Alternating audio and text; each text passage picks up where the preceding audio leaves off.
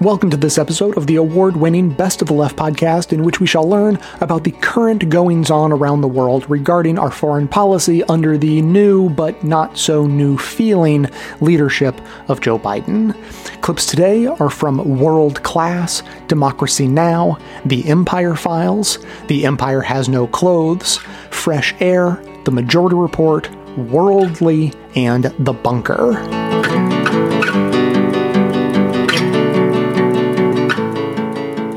So we have a new administration and we have an old Iran.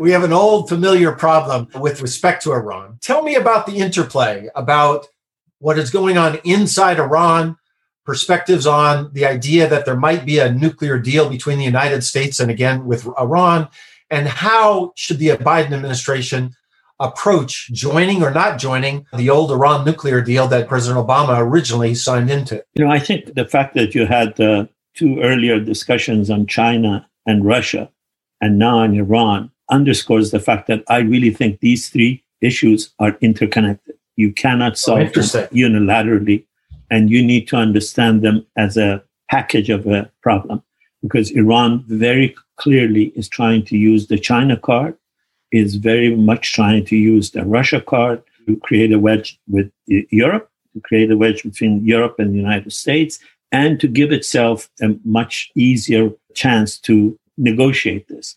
I think the Iranian domestic situation is uh, in a truly a moment of uh, composite crisis uh, because the economy is very much in shambles because of corruption, because of incompetence, and because of sanctions, because of uh, extreme sanctions that have been put on the regime. They have uh, simply augmented the problems that existed, structural problems that existed. Uh, there is no easy path to the salvation of the economy on the horizon.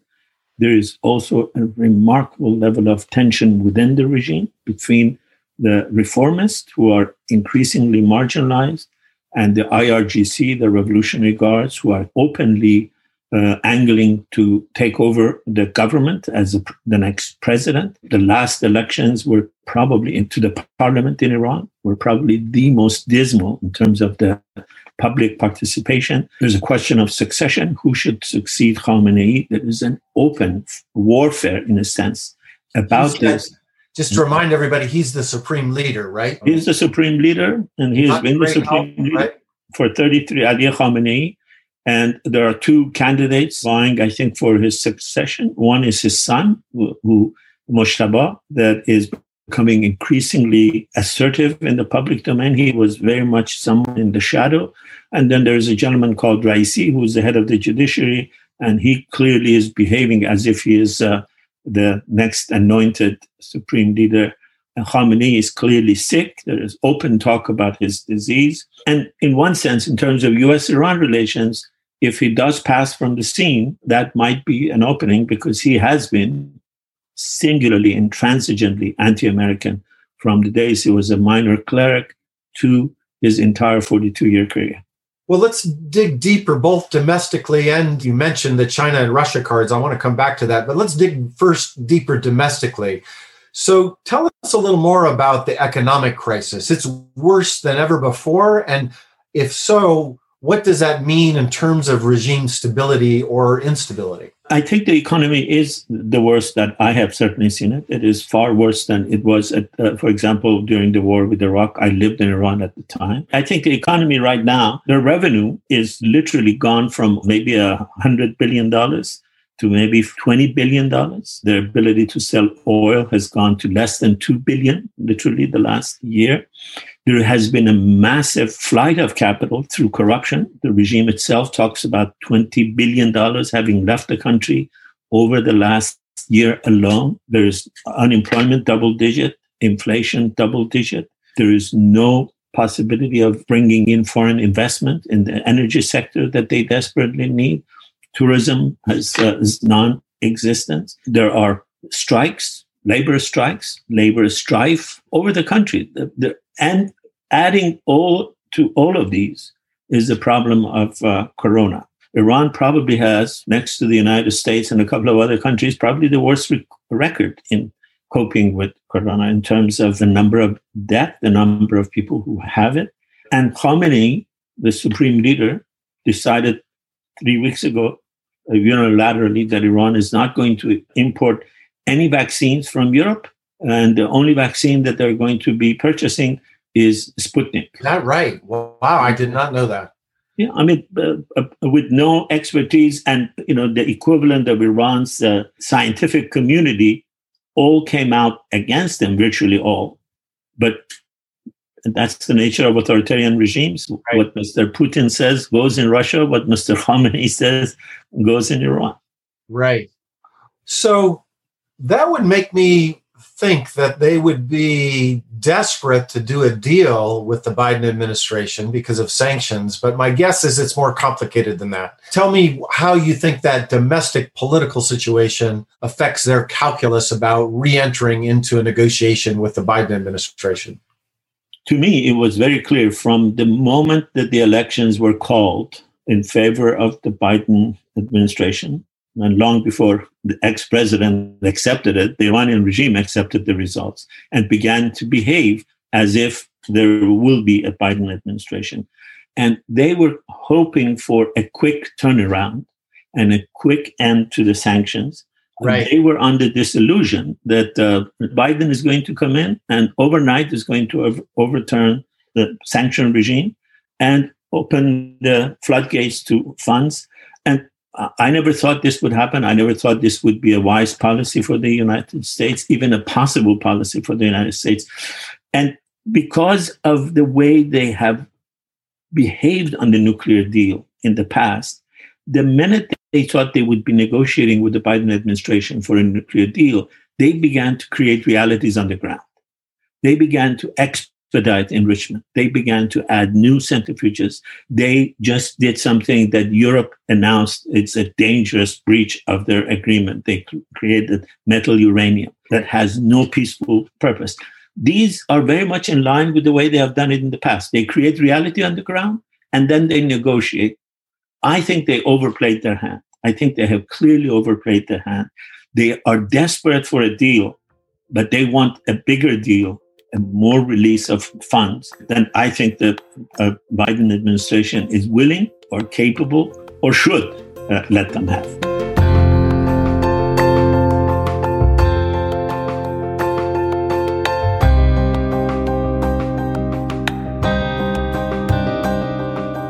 Can you respond to the attack, the U.S. bombing of Syria?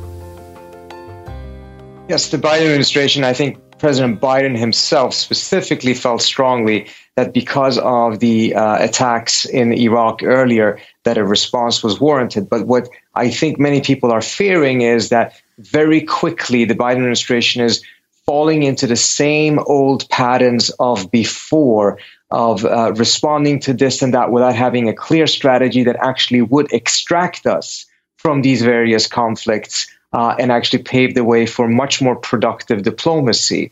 Um, the idea that this actually would help us with uh, the diplomacy with Iran, for instance, seems really difficult to understand, mindful of the fact that we are now in a situation uh, in which the Iranians have rejected the offer from the Europeans to come to the talks precisely because of these attacks, because of other measures have been done, uh, which means that these first two months uh, of the Biden administration that could have been used for really productively laying the groundwork for new talks seem to instead have been used to just fall into the old patterns. Uh, and this is quite concerning because at the end of the day, uh, reviving the JCPOA is another promise that the Biden administration uh, gave during the campaign and said that it would pursue diligently. Were you surprised by these attacks and explain exactly where they took place in Syria? Took place in uh, in eastern part of Syria. These are various groups uh, that uh, the Biden administration describes as pro-Iranian. Certainly, seem to have a, a, degree of support from Iran. Whether they're under the command of Iran uh, is uh, not as clear. Um, and uh, at the end of the day, the you know the fact that this was said the same day as the Biden administration decided not to pursue sanctions on MBS again seems to suggest that the Biden administration is more concerned at this point of making sure that it doesn't upset certain allies in the region, doesn't pay a political cost at home uh, for uh, pursuing compromise uh, with Iran over the nuclear issue, which I think sends a very, very concerning message. Because at the end of the day, in order for the JCPOA to be revived, both the Iranians and the US side have to give compromises and they're going to have to pay a political price at home. The Obama administration did so, the Rouhani government did so. There is no escaping from that. But if at already this stage we're signaling that we're not ready to do so and we're too concerned about those political costs, that really sets a question mark as to whether the political will exists for seeing these uh, negotiations on the nuclear program come to a completion. Congressmember Ro Khanna, your response to the bombing of Syria. Well, this is not an ambiguous case. The administration's actions are clearly illegal under the United States law and under international law.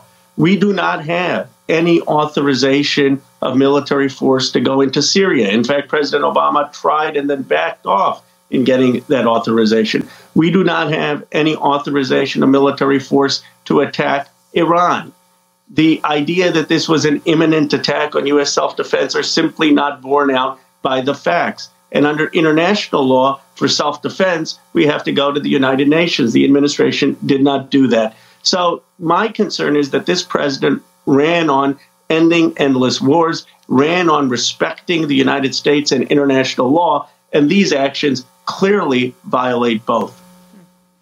So, Trita Parsi, um, if you could talk about the European Union, um, uh, Iran rejecting an offer by the EU uh, to hold direct talks with the U.S. on the nuclear deal after um, the U.S. attack on eastern Syria, the significance of this it's a very unfortunate decision by the Iranians. I mean, I think it would have been much better if they accepted this invitation, but at the same time, it is not a surprising decision. In fact, one of um, President Biden's own senior officials, Wendy Sherman, who is now um, uh, going to be confirmed next week or having hearings to become the Deputy Secretary of State. She was a lead negotiator under Obama for the nuclear deal, said in 2019 that the idea that the Iranians would come to the table and talk to the United States without some sanctions relief, meaning that the United States would continue to violate the JCPOA and yet the Iranians would come, was extremely unlikely. It's not clear to me why the Biden administration has chosen a strategy that some of its own senior officials earlier on had deemed to be extremely unlikely to succeed.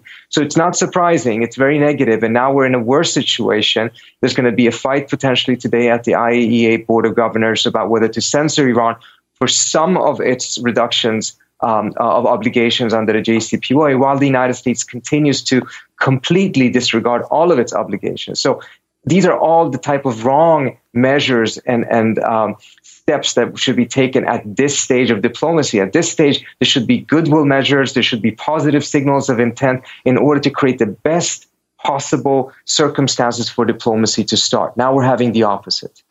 Can you explain, Trita, um, uh, Iran's demand that the U.S. end sanctions before returning to negotiations? Explain what the U.S. sanctions against Iran are and how they're affecting the people there. Well, the Iranians have now suffered tremendously under sanctions that the President Trump put in place in 2018 and 2019 and, and onwards.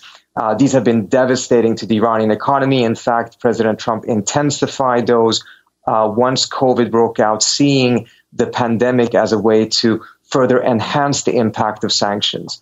Um, and this means including blocking Iran's ability to get IMF loans uh, for the purpose of fighting the, uh, the virus.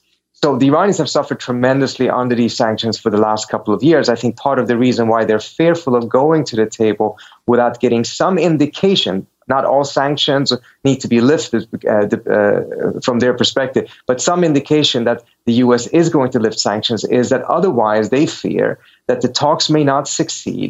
They will get blamed for uh, the breakdown of talks. They will be seen as being at fault, even though the United States under Biden has not changed Trump's position of maximum pressure. So the US doesn't even come back into the deal, but manages to shift the blame onto the Iranians. I think this is part of their fear. I think at the same time, demanding that all sanctions be lifted, which they did earlier on, is completely unrealistic. What is happening right now is that the Iranian demand is that the US side promises that once the US is inside of the deal, it will lift sanctions. But it's also very difficult to see how the US could reject that, mindful of the fact that once it is inside a deal, it has to lift the sanctions. Otherwise, it will be in complete violation of the deal.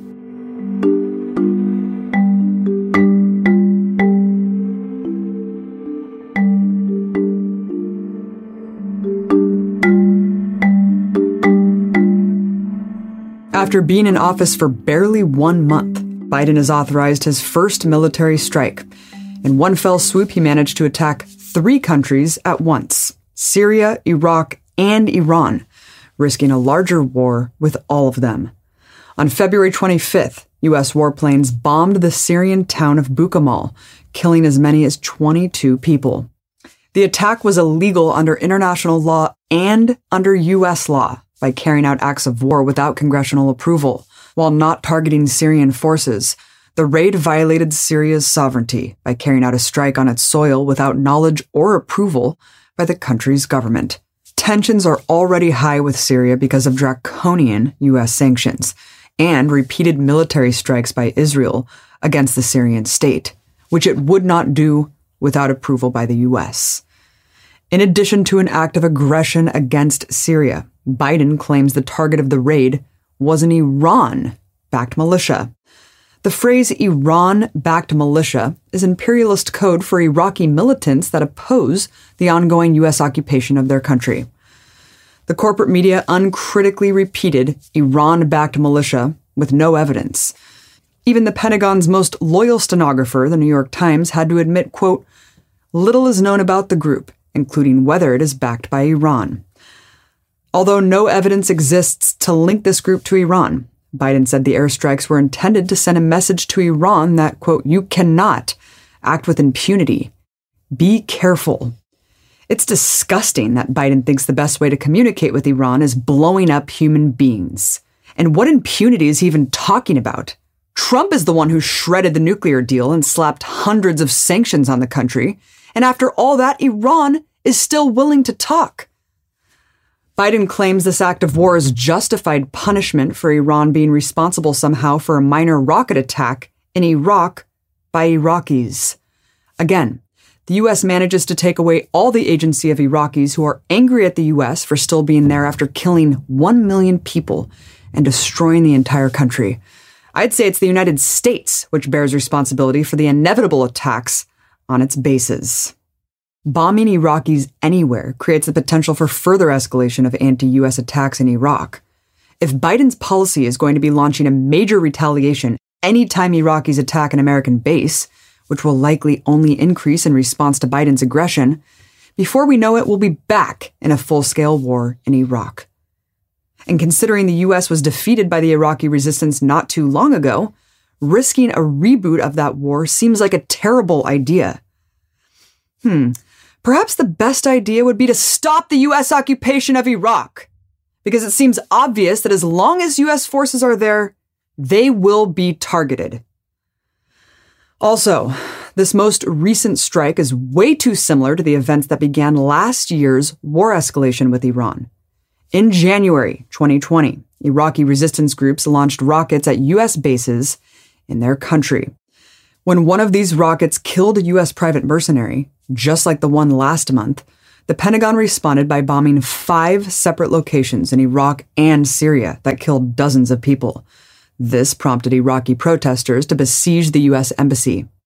And in retaliation, Trump ordered the assassination of top Iranian General Qasem Soleimani, a horrific war crime that was carried out in broad daylight as Soleimani was coming to Iraq for peace negotiations.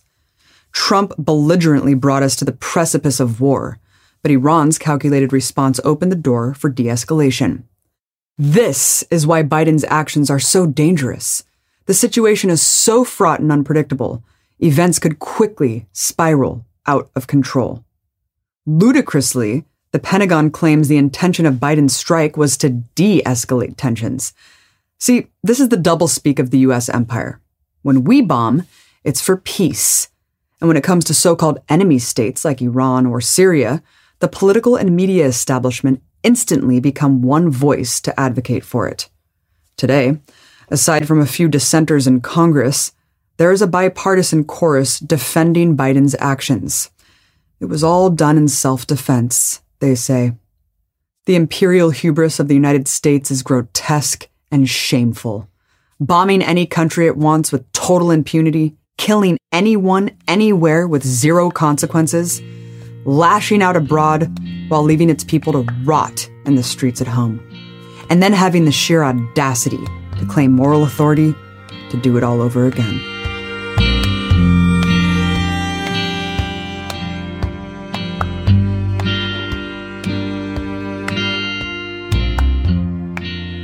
Afghanistan. America's oldest war, not America's longest running war, uh, and possibly slated now to go on even longer, depending on what the Biden administration chooses to do.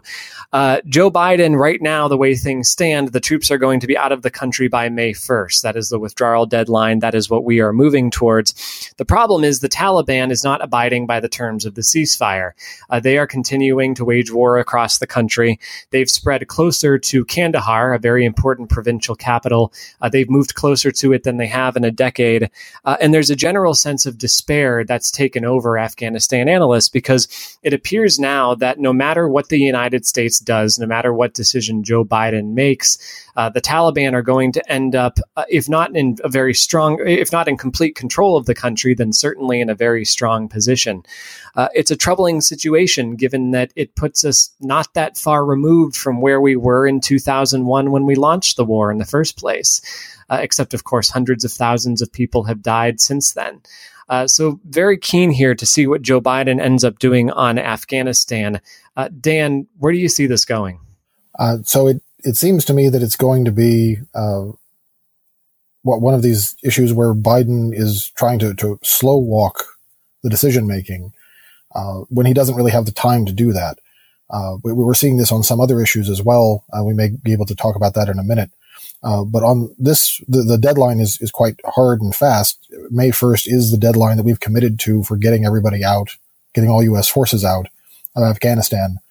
And so there, there's really no, as far as I can see, there's not a good argument for delaying that departure because keeping them there will simply make them targets of new Taliban attacks. And the, the fact that the Taliban is in such a strong position is a reflection of how badly the war has gone for us. Uh, the fact that the, the Afghan government can't actually defeat them in the field. And that if we continue to throw people into that conflict, uh, it's not going to change anything. We weren't able to defeat them when we had over 100,000 troops we're not going to be able, we're certainly not going to be able to defeat them now.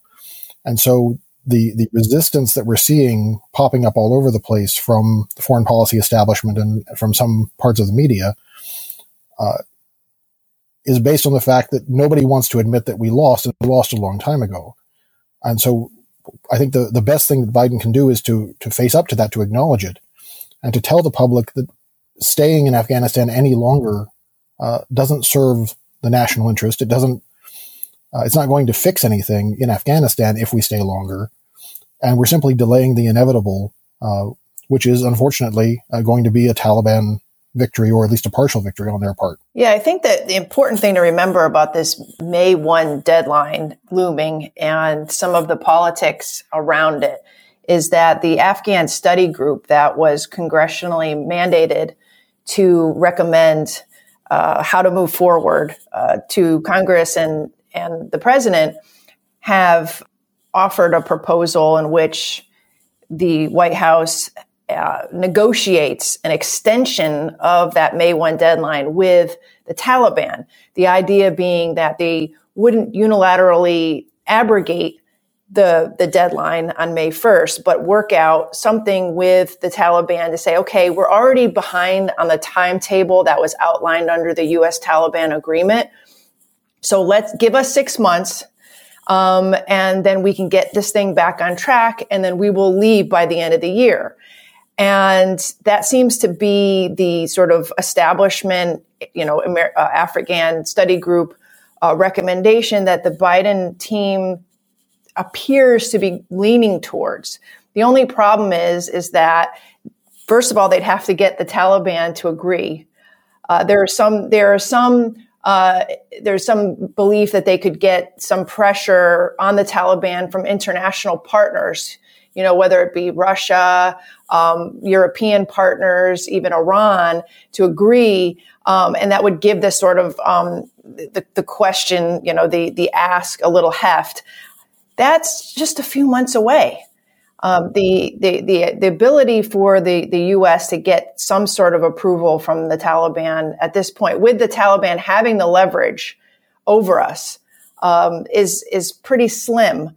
And so they would end up probably unilaterally abrogating that, that May 1 deadline anyway, which would most likely end in an escalation of violence and the conditions on the ground, which would lead the Biden administration and all their friends in Washington to say, see, things are so bad on the ground here, we can't possibly leave. So this is, this is a real dangerous trajectory I think we're on.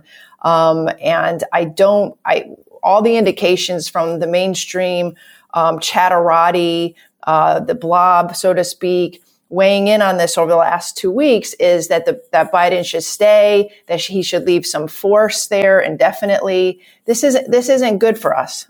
No, and I, I think the Taliban may come back to the negotiating table, right? And we can certainly, you know, beat them in an air war. We can beat them in a ground war if we need to.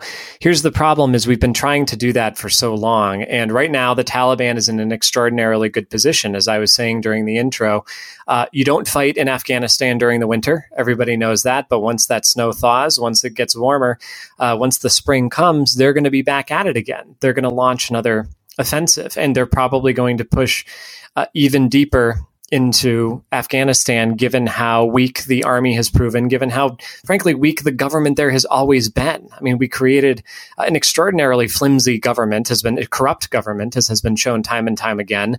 Uh, we created essentially an opium den, and uh, and it's been been rich for something like the Taliban. And look, what I'm struck by is that this was mopped up essentially by the end of 2001, right? You guys remember J. Cofer Black went in there and the CIA went in there, and the Taliban and Al Qaeda were driven out pretty quickly. And Osama bin Laden fled to Tora Bora, uh, and the Taliban, what was left of it, fled to Pakistan. And that was thought to be the end of the actual war phase. And what we've been litigating for two decades ever since is the aftermath, is the peace and keeping it that way. And meanwhile, Pakistan has only gotten more unstable to the point that last year, Afghanistan was thinking about closing the border with Pakistan, not the other way around. They were worried about Pakistan destabilizing them. Uh, and, and, you know, things have only gotten worse in terms of the, the Taliban pushing in now. Uh, it's, I just think it's a striking indictment on our entire policy over there, right? The fact that after all this time, after all these lives that have been lost, after the countless money that we've spent over there, the you know the, the facilities that we've tried to build only for them to fall apart, uh, this is where we are. I mean, we could very much, regardless of what we do, regardless of whether we stay for another 50 years, we could end up with the Taliban back in control of Afghanistan. And that isn't just we went about this in slightly the wrong way, right? That isn't just we need to, to tinker here and there. This is what the Hawks always claim about Iraq. Well, the occupation was flawed, but if we hadn't de-Baathified the entire country or something, it might have still worked out. No, this is a policy wide indictment. Uh, this is a this is a um, a damning of our entire war on terrorism. And it's depressing, you know, for those of us who lived through 9 11, for whom Afghanistan was maybe the one just war that we launched afterwards, it's, it's depressing to see us in this position. Today's episode is sponsored by Bombas Socks. They've been supporting us for years, and I have been enjoying their socks the whole time because they make the most comfortable socks in the history of feet. And I've been a fan of soft socks for as long as I can remember. I don't really think I'm alone in that, but Bombas are the socks that came along to teach me that quality socks go far beyond softness. They are downright high tech in their methods of delivering comfort. But that's not the real selling point. Bombas are a certified B Corp dedicated to giving back to the most vulnerable members of our society. For every pair of socks you purchase, Bombas donates a pair to someone in need. The generosity of Bombas customers has allowed them to donate over 40 million pairs of socks and counting through their nationwide network of 3,000 giving partners. And the impact is more powerful than ever. To those experiencing homelessness, these socks represent the dignity of putting on clean clothes, a small comfort that's especially important right now. So give a pair when you buy a pair and get 20% off your first purchase at bombas.com slash best. That's B-O-M-B-A-S dot com slash best for 20% off your first purchase. bombas.com slash best.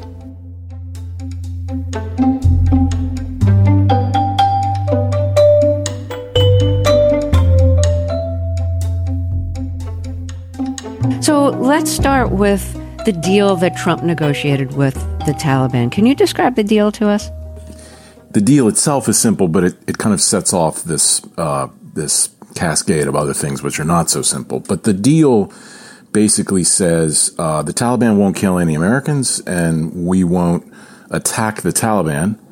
Uh, and if if all goes well, and the Taliban agree not to support any kind of terrorism against the United States or not to allow terrorists in the country or any kind of bases, the United States will leave and go to zero and take out all of its forces by May 1st. And so at the at the present moment uh, today, the U.S. has about 2,500 troops there, and then there's about 5,000 other NATO European troops who are there, but who are kind of waiting on the U.S. to make a decision. So there's about 7,500 troops in the country right now. So NATO's decision isn't totally contingent on whether we pull out by May 1st. It's not, but they're but they're all kind of watching. I, I, I think it's pretty fair to say that if the U.S. doesn't stay, then the Europeans aren't going to stay. And so I think w- whatever Biden decides effectively is going to decide the future of the of the Western effort in that country. Trump had a way, has a way of defying norms, breaking conventions. Um, did he define? Did he defy norms and conventions when he, when his administration negotiated this deal? Well, they did. they did for sure, for sure. I, I, mean, the first, the most obvious thing about this agreement uh, is that the the Afghan government was left out of it, uh, and I mean, the, the, the reasons for that are kind of complicated, but but essentially, you know, the the U.S. was they were negotiating with the Taliban uh, about whether or not to remove their troops, not with the Afghan government, which is which is hosting the troops. And of course, the Taliban, the, the guys they're sitting across from at the table, you know, these guys were, were deemed terrorists, you know, and, and, and they, these are the guys that, that, that gave sanctuary to Osama bin Laden, uh, uh, before the 9-11 attacks. And so th- these are people that we didn't even acknowledge. We didn't acknowledge their legitimacy and, uh, you know, we're actively trying to kill them. Uh, and, and now we're sitting across the table from them. And, and, and the other thing that was very, pretty unconventional about the way that this negotiation happened was the, the U.S. diplomats are trying to negotiate a kind of a schedule for a withdrawal. And, you know, there's a certain amount of bluffing involved, which is if we don't get the deal we want, uh, we're not going to pull out. But, but while they were doing that over the course of 2019 and early 2020, President Trump was just kind of unilaterally announcing these troop withdrawals. I'm going to pull everybody out, or I'm going to, we're going to go down to, we're going to go down to 7,000 troops starting now. And he didn't consult anybody and didn't didn't even necessarily tell his negotiators that he was doing that. So he was like literally kind of taking their sticks away from them at the table as they were doing this. And so the whole thing was kind of unconventional, but there's an agreement. Uh, it was signed in February of last year, February 2020, and it says that the United States will pull out all of its forces by May 1st. Um, and what's what's remarkable about it is is that since February 2020, no American soldiers have been killed in Afghanistan. So so the Taliban have have in fact held to their word. Okay, but in a way, this is a very narrow agreement. It's between the Taliban and the U.S. The Afghan government was not included in it. The agreement says the Taliban won't kill Americans. Done.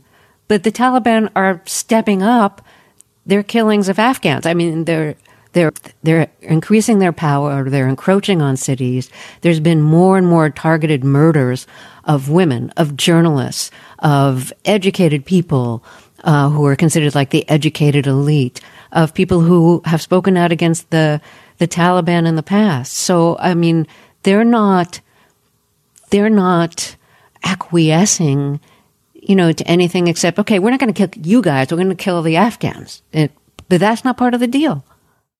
It's not part of the deal. And it's it's a terrible situation. It's a terrible situation. And it's difficult not to conclude when you stand back and look at it that the, the real purpose of this agreement, um, and I think President Trump even said this, was just just get out. The U.S. is going to get out um, and and leave the Afghan government and the Taliban to each other, um, which which I, I think almost certainly means a lot more violence and probably something like civil war. But but that's that's what's that's the kind of subtext for all this. So so the, the Taliban the leaders are sitting at the table and they're negotiating with the Afghan government right now about some kind of peace deal, you know, ceasefire, some kind of interim government, the thing that's supposed to end the war. But at the same time they're doing that, they've launched this very aggressive assassination campaign, uh, which is basically targeting the elites and the educated classes, the, the people and, and the women, uh, the, the people who have benefited most and the people uh, who have really stepped to the to the, to the fore since since 9/11. It's the 9/11 generation, um, the the post 2001 generation, which basically the United States has enabled. And so it's educated people, it's women, it's women's rights activists, it's people with master's degrees and PhDs, and they're targeting them, judges, lawyers, journalists, aid workers, uh, one after the other. So I think we're at pretty close to 500 assassinations since the peace agreement was signed. And just yesterday, for instance, in Jalalabad, which is a city east of Kabul, three women journalists were killed, were murdered. Uh, three young women, and and that to me is the that's emblematic. I mean, these are they're women in a country that is is um, doesn't really recognize fully recognize women's rights, and they're kind of out there and they're and they're risking their lives and they're you know they're fighting the good fight, and and three of them just got killed, almost certainly by the Taliban. So that so that's what's happening. So I think if you if we stand back and we look at these negotiations, these peace talks, we think, okay, it's a race. Are they going to make a deal, or is the or is the Afghan state going to collapse first before this Taliban onslaught? And that that's what's so kind of disturbing about the whole thing.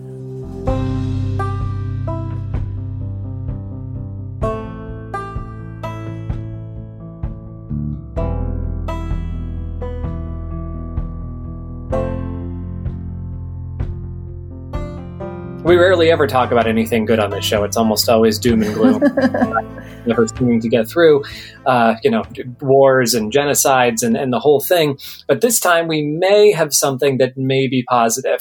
Uh, President Joe Biden has announced that he intends to yank all, as he put it, quote, all American support for offensive operations in the war on Yemen, including relevant arms sales. Uh, so that isn't just a disincentive to the Saudis who have been bombing Yemen since the Obama administration to stop doing so. Uh, that isn't just a verbal condemnation. That's what we on this podcast have been calling for really since the beginning. And that is a total end to all support, uh, a clear signal from America that this kind of behavior is no longer going to be accepted. It comes after years of a brutal conflict that have killed over 100,000 people. Uh, there's been a cholera epidemic in Yemen. There's been a famine. Uh, the civilian population there has been absolutely brutalized, largely by the Saudi and UAE efforts at bombing the country to try to drive back the Houthi rebels, which have had untold civilian casualties and have created untold horrors. Uh, so finally, we're getting out, and Biden is also delisting the Houthi rebels as a terrorist organization, which would have blackballed them. Uh, another sign that he doesn't intend to, to side with the Saudis anymore.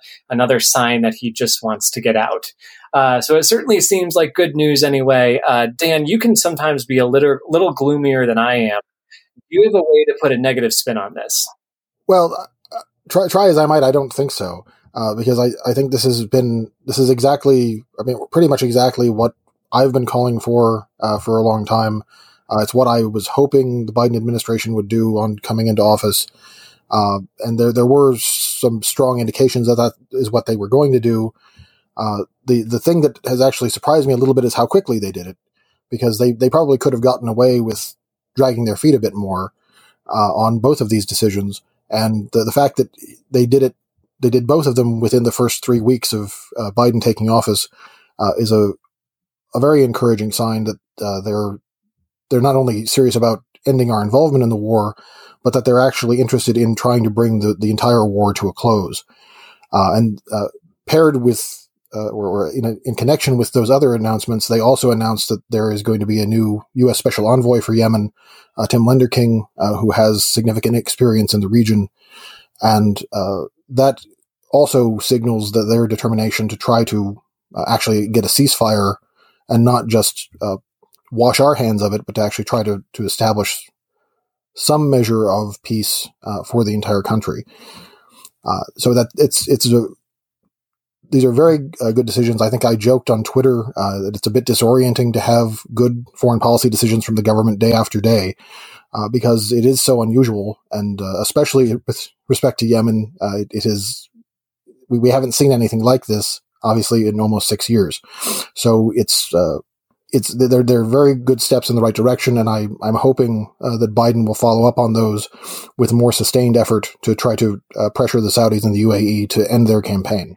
The one thing that troubled me about the announcement regarding ending U.S. assistance for Yemen was that Biden immediately followed that up with somewhat of a caveat saying that the U.S. will continue to defend Saudi Arabia against Iranian attacks on its interests, its sovereignty, and its people and territory. And so that leaves two questions. One, we might be ending U.S. assistance for offensive operations in Yemen, but continue U.S. assistance or weapon sales to Saudi Arabia for everything else. And if that everything else includes protecting itself from Iranian attacks, does that mean Iranian backed Houthis attacking Saudi Arabia in Yemen? I mean, I know that sounds complicated, but what I'm trying to say here is how is the, how is the Biden administration parsing out this end of assistance, um, yet continuing its assistance to, to, to Saudi Arabia? Will we be continuing to sell weapons to Saudi that will continue to be used against uh, civilians in Yemen, for example. Uh, where does where is the line drawn? He wasn't very clear about that, and, and to me, that just signals that you know he is under a certain amount of pressure to be tough on Iran, and there are people within his administration and Congress and in, in interest groups that are fluttering around that want him to continue to see Iran as the major threat in the Middle East. And so he had to add that to his foreign policy speech, which is concerning to me because it, it shows an amount of pressure that he's under to continue to, to rattle the sabers, but also arm Saudi Arabia, UAE, and other Gulf states and these weapons, as we know, end up being used against civilians in places like Yemen. So it's not all clear to me how this war will end if we continue to sell arms to these people and not turn the spigot off completely.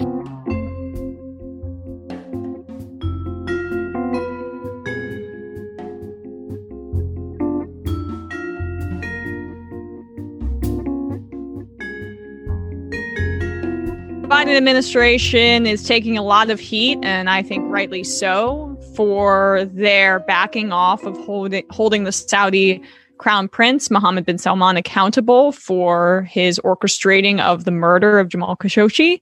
And uh, Jen Psaki is on her heels trying to defend this uh, position that's clearly meant to to appease the leaders of Saudi Arabia and maintain that relationship based on arms sales and, of course, that sweet, sweet oil. Here's Jen Psaki uh, yesterday, I believe. Back on Saudi Arabia, mm-hmm. during the campaign, obviously, former Vice President Joe Biden was very well aware of the history of the U.S. government in terms of who they sanction and who they haven't. But yet he said, we're going to make them pay the price and make them the pariah that they are. How does this come anywhere close to his pledge to Americans in November of 2019 at that debate? Well, first, the president has been clear to his team, and he's been clear publicly that the relationship is not going to look like what it's looked like in the past. And even before the release of the report on Friday, we had taken actions as an administration to make that clear through diplomatic conversations to our partners and allies in the region and through our actions. And that includes uh, a, a change in how we are communicating with the Saudis, counterpart to counterpart, going back to uh, that appropriate line of communication. It includes not holding back and raising concerns about human rights abuses. We did see last month that Saudi Arabia did release two uh, dual national prisoners and women's rights activists. It includes uh, pulling back from our support from the war in Yemen. But it's important to also note that there are areas where we have an important relationship with Saudi Arabia, intelligence sharing, uh, also helping defend against the threats and the rocket attacks that they are getting. Um, uh, you know, getting from uh, bad actors uh, right at their doorstep, and you know, global diplomacy requires um, holding uh, countries accountable when needed, but also acting in the national interest of the United States, and that's exactly what the president's trying to do. Notice she said holding countries accountable there, right? Notice she also said pulling back in our support for the war on Yemen. So when she mentions that the United States is still going to be providing support for rocket attacks right. along the Saudi border, what that means is we are still sort of supporting the war in We're Yemen. Supporting the war in Yemen. And notice also how yeah, I, I may have said this out loud already, but I want to reiterate the point holding countries accountable. So, not holding an individual accountable, not sanctioning MBS for the fact that he hired a gang of his buddies basically to murder and dismember a United States resident, a columnist for the Washington Post, not holding him accountable at all. And then this, like, liberals, be real here. If Trump had done this, you know that every network would be criticizing him to the nines every single day. And they should. And we should be doing the same for Joe Biden, especially because he said his stance on foreign policy in Saudi Arabia would be markedly different, and it's just not. And that he'd hold them accountable. Mm-hmm.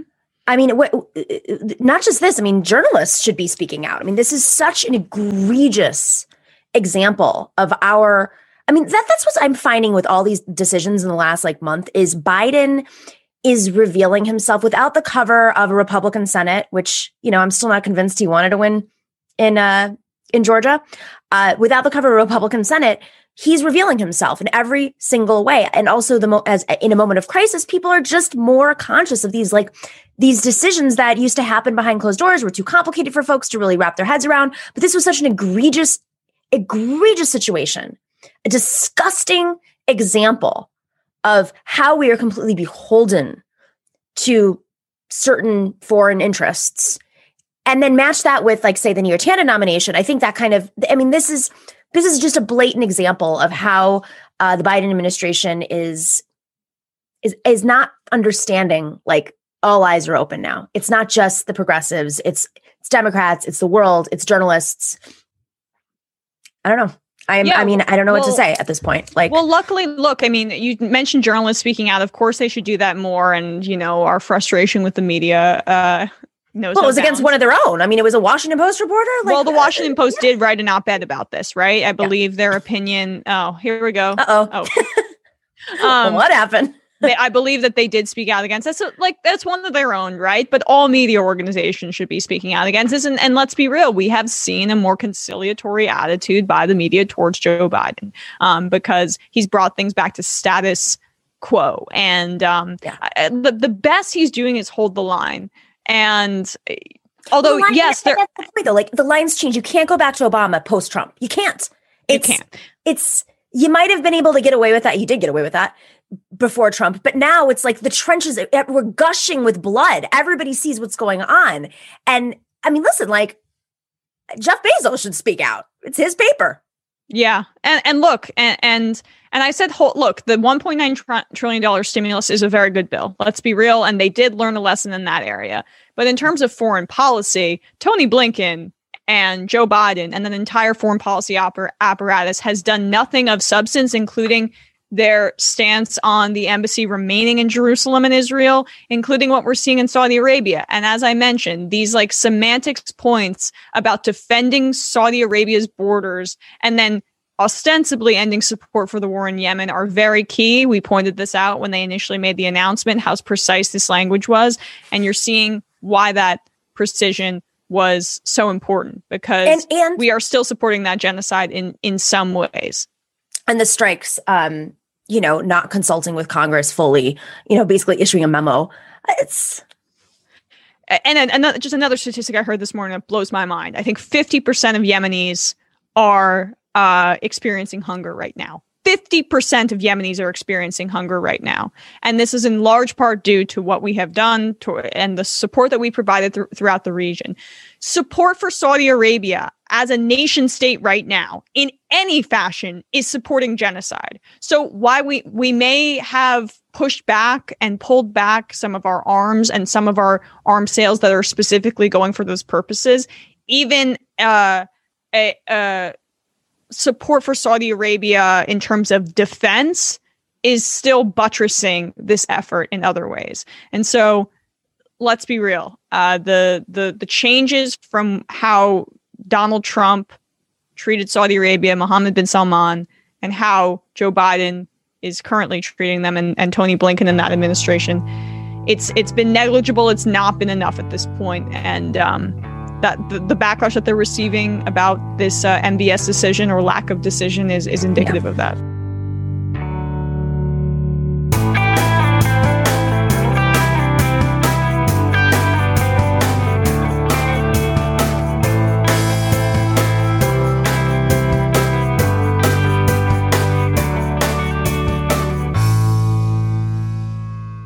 We've just heard clips today, starting with World Class explaining the current state of Iran. Democracy Now! discussed the bombing of Syria. The Empire Files looked specifically at the destabilizing effects of bombing Syria. The Empire Has No Clothes lamented at the state of the Afghanistan war from the now aged anti war movement perspective. Fresh Air discussed the negotiations with the Taliban that happened under Trump. The Empire Has No Clothes also looked at the hopeful news about reducing the war in Yemen, and the Majority Report criticized Biden and the media for not holding Mohammed bin Salman accountable for the murder of Jamal Khashoggi.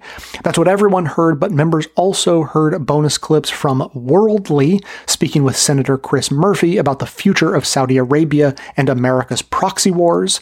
The Empire Files looked at two arms sales made under Biden to authoritarian groups from South America to Egypt, and The Bunker looked at the future of the Middle East in a more holistic way, even remembering to account for the economic and immigration impacts of climate change. For non members, those bonus clips are linked in the show notes and are part of the transcript for today's episode, so you can still find them if you make the effort. But to hear that and all of our bonus content delivered seamlessly into your podcast feed, sign up to support the show at bestoftheleft.com slash support or request a financial hardship membership because we don't make a lack of funds a barrier to hearing more information. Every request is granted, no questions asked. And now we'll hear briefly from you.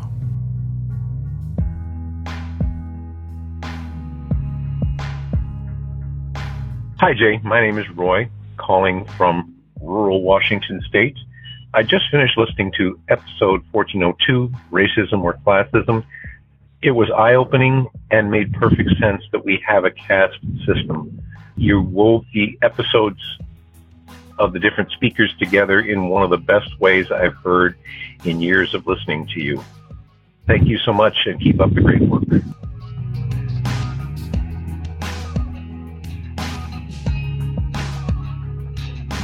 Thanks to all those who called into the voicemail line or wrote in their messages to be played as voiced mails. If you'd like to leave a comment or question of your own to be played on the show, you can record a message at 202 999 3991 or write me a message to j at bestoftheleft.com. Thanks to Roy for his kind words and to Erin, our researcher, for her efforts on helping to pull that show together on caste and the invention of race uh, I, I, agree. I, th- I, think it was a pretty good show. So, what I have for you today is, first of all, some classic Biden. Just as part of the research that we were doing for the show, Dion came across this clip, and it's just worth remembering who we're dealing with. Joe Biden has been, like, he's been there, but he's been in the sort of in the background, and he's done a lot of things and said a lot of things in such a way that it's possible to have never known he said these things or it's possible to have known about it, but he said so many things that you've forgotten. So Dion came across this clip from just over 10 years ago, which is worth remembering. Do you have faith in President Karzai? Look, um, I know I've known President Karzai for a long, long time. Uh, I think he's in a very difficult position. I have, you know, we could argue that there could be a stronger leader, and but you deal with the hand you're dealt, as the old saying goes. And we are all on the same page now for the first time. The American military, the Amer- American civilians, the administration, the Congress, the NATO, our allies, the, uh, the Afghanis, that here's the deal. You got to step up your governance capability. We're going to help train your folks.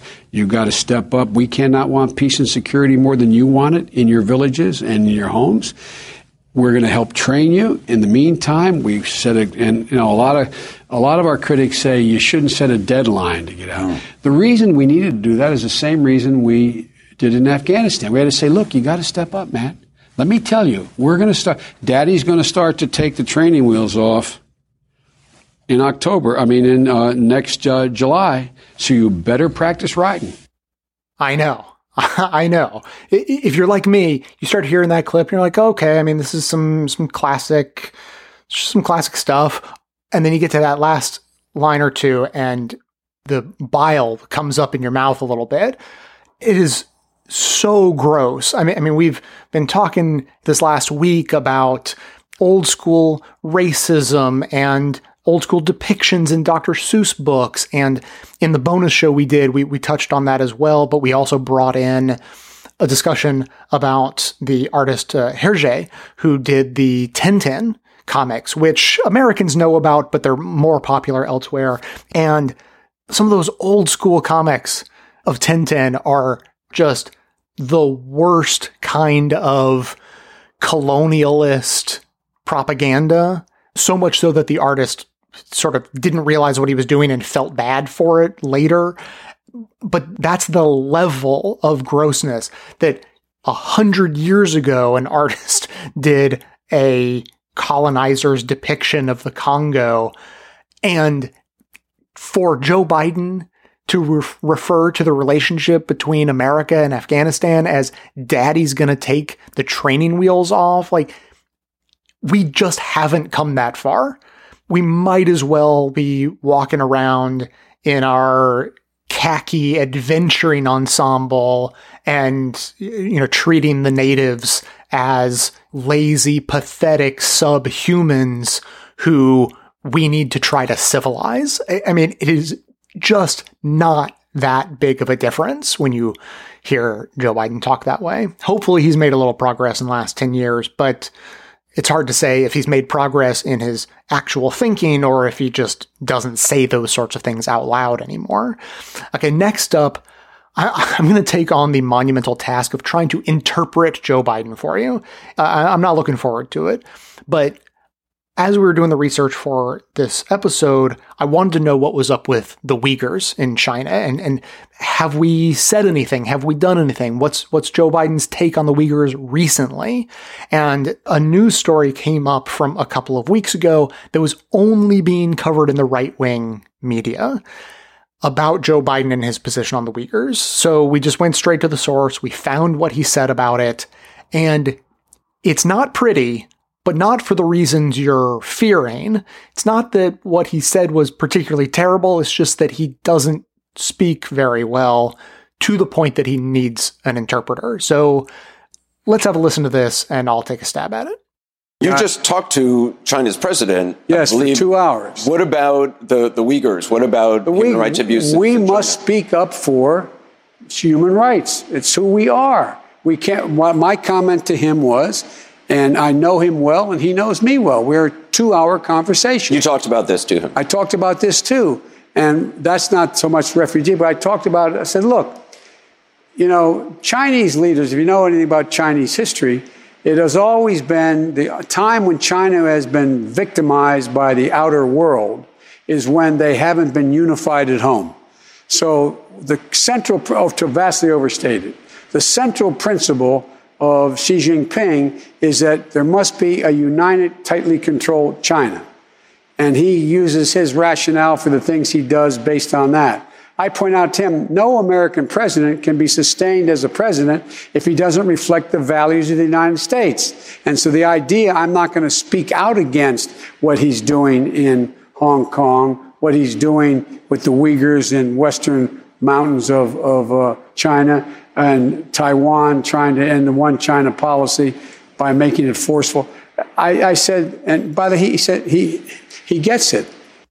So I'm going to mercifully pause it here because this is a good enough point to to stop and reflect on what we just heard and understand that what is being reported in the right-wing press and also just sort of tweeted about by people who are watching who are expressing things like wait a second what did he just say did he say he's not going to criticize China about the Uyghurs that it's it's just a cultural difference, may, or maybe he gets to that in a moment. And that is not my interpretation. But I do understand why people are coming to that interpretation. I think that in the right wing media, they are giving it the least generous possible interpretation in order to come to that conclusion. But he clearly is not speaking very well on, on this subject, even though what he does say indicates that he knows a lot about it. Here's my take. He starts off by speaking forcefully about how we must speak up for human rights. He says that's who we are and goes on from there. And what I think he should have done was just speak up for human rights. But what he did was told the story about how he spoke with the president of China about what he was going to say about the Uyghurs and human rights, which is a big difference. People may want to criticize what I'm saying as bending over backwards to give Joe Biden the biggest benefit of the doubt possible. And I'm going to preemptively disagree with that criticism should it come, because first of all, I think that my interpretation is the fairest interpretation. It goes along with his administration's stated policy, the stated policies of the Secretary of State, uh, everything he's said in the past, and it doesn't seem that he's giving an indication that he's changing any of that. He just does such a bad job of framing it that he opens the door to misinterpretation or, in all likelihood, in many cases, willful misinterpretation. But it's not all roses. I actually have an extremely critical perspective on this. I think that what he is saying is that uh, we must stand up for human rights, and that's what I'm going to do, and that's what our administration is going to do, etc.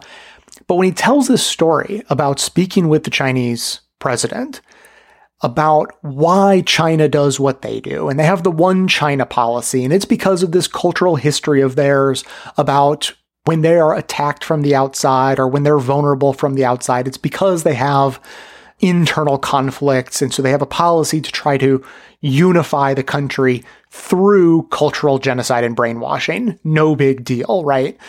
And so he's explaining their perspective. But then he says, but look, I'm the president of America and we have a different cultural history. And it's because of our different cultural history that I have to be critical of this that's where it gets gross.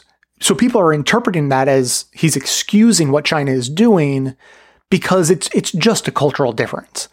But I think it's sort of weirder than that. It's not that he's excusing what China is doing. He's explaining that his criticism is practically performative that it was discussed ahead of time with the Chinese president. He explained to the Chinese president that, look, as the president of America, I have to be critical of you on this subject. And he finishes that clip by saying, and, you know, he gets it. The president of China gets it. So, like, they've come to this leaders' agreement. you're going to do your cultural genocide and I'm going to criticize you for it, but you see it as worthwhile to do that in the face of my criticism, and I'm not going to go to war with you over this issue, so I'm going to do my duty and criticize you. You're going to do what you feel is right and ignore me, and we can all just roll along. And that is, in effect, the American policy on cultural genocide against the Uyghurs in China. So the framing of the critics that I have seen seem to be willfully misinterpreting what Biden is saying and, and, and framing it as though he does not criticize them. He he's decided that it is not to be criticized because of his terrible framing and phrasing of what he was trying to say. Reading deeply between the lines in, in a way that I do think is genuinely fair, but necessary to read between the lines because of how poorly he is speaking, which is actually another topic to be touched on. Can we all agree that it is not a good thing that the President of the United States cannot speak clearly enough so that it is not open for interpretation whether or not he is in favor or opposed to cultural genocide? It's just not a good thing that he's not that clear. So, having had to read between the lines, I conclude that he does think that it's terrible what China is doing. He does think that it's cultural genocide. He is critical of it. But then, because he's Joe Biden, he doesn't just say the things he's supposed to say, he tells the whole story behind it. And the story behind it is what we should really be focusing on, which is that it has been agreed upon that we will criticize and you will ignore, and that's the end of the story. Now, just to finish off, here's the rest of that clip. I, I said, and by the way, he said he he gets it. Culturally, there are different norms at each country, and they their leaders are expected to follow. But my point was that when I came back from meeting with him and traveling 17,000 miles with him when I was vice president, he was the vice president. That's how I got to know him so well at the request of President Hu, not a joke, his predecessor, President Hu. Can you believe he felt the need to make an Abbott and Costello reference while discussing cultural genocide in China? President Hu and President Obama wanted us to get to know one another because he was going to be the president. And I came back and said they're going to end their one China, their one child policy because they're so xenophobic they won't let anybody else in, and more people are retired than working. How can they sustain economic growth? when more people are retired. When you talk to him though about human rights abuses, is that just is that as far as it goes in terms of the U.S. or is there any actual repercussions for China? Well, there will be repercussions for China, and he knows that.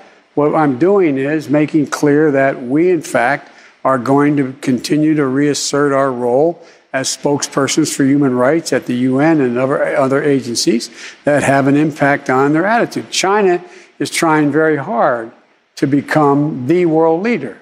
And to get that moniker and to be able to do that, they have to gain the confidence of other countries.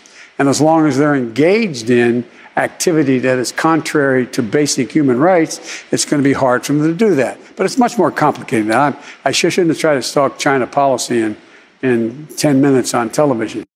So there's our guy, steward of the American empire, if there ever was one. I think it's the, the role he's been practicing for for decades. Keep the comments coming in at 202 999 3991 or by emailing me to j at bestoftheleft.com. That is going to be it for today. Thanks to everyone for listening. Thanks to Dion Clark and Aaron Clayton for their research work for the show. Thanks to the monosyllabic transcriptionist trio, Ben, Dan, and Ken, for their volunteer work helping put our transcripts together. Thanks to Amanda Hoffman for all of her work on our social media outlets, activism segments, and so on and so on. And thanks, of course, to those who sign up to become members or purchasing gift memberships for the show at bestoftheleft.com slash support, as that is absolutely how the program survives. And everyone can earn rewards and support the show just by telling everyone you know about it by using our referomatic system at bestoftheleft.com slash refer. For details on the show itself, including links to all of the sources and music used in this and every episode, all that information can always be found in the show notes on the blog and likely right on the device you're using to listen. So, coming to you from far outside the conventional wisdom of Washington, D.C., my name is Jay, and this has been the Best of the Left podcast, coming to you twice weekly, thanks entirely to the members and donors to the show from bestoftheleft.com.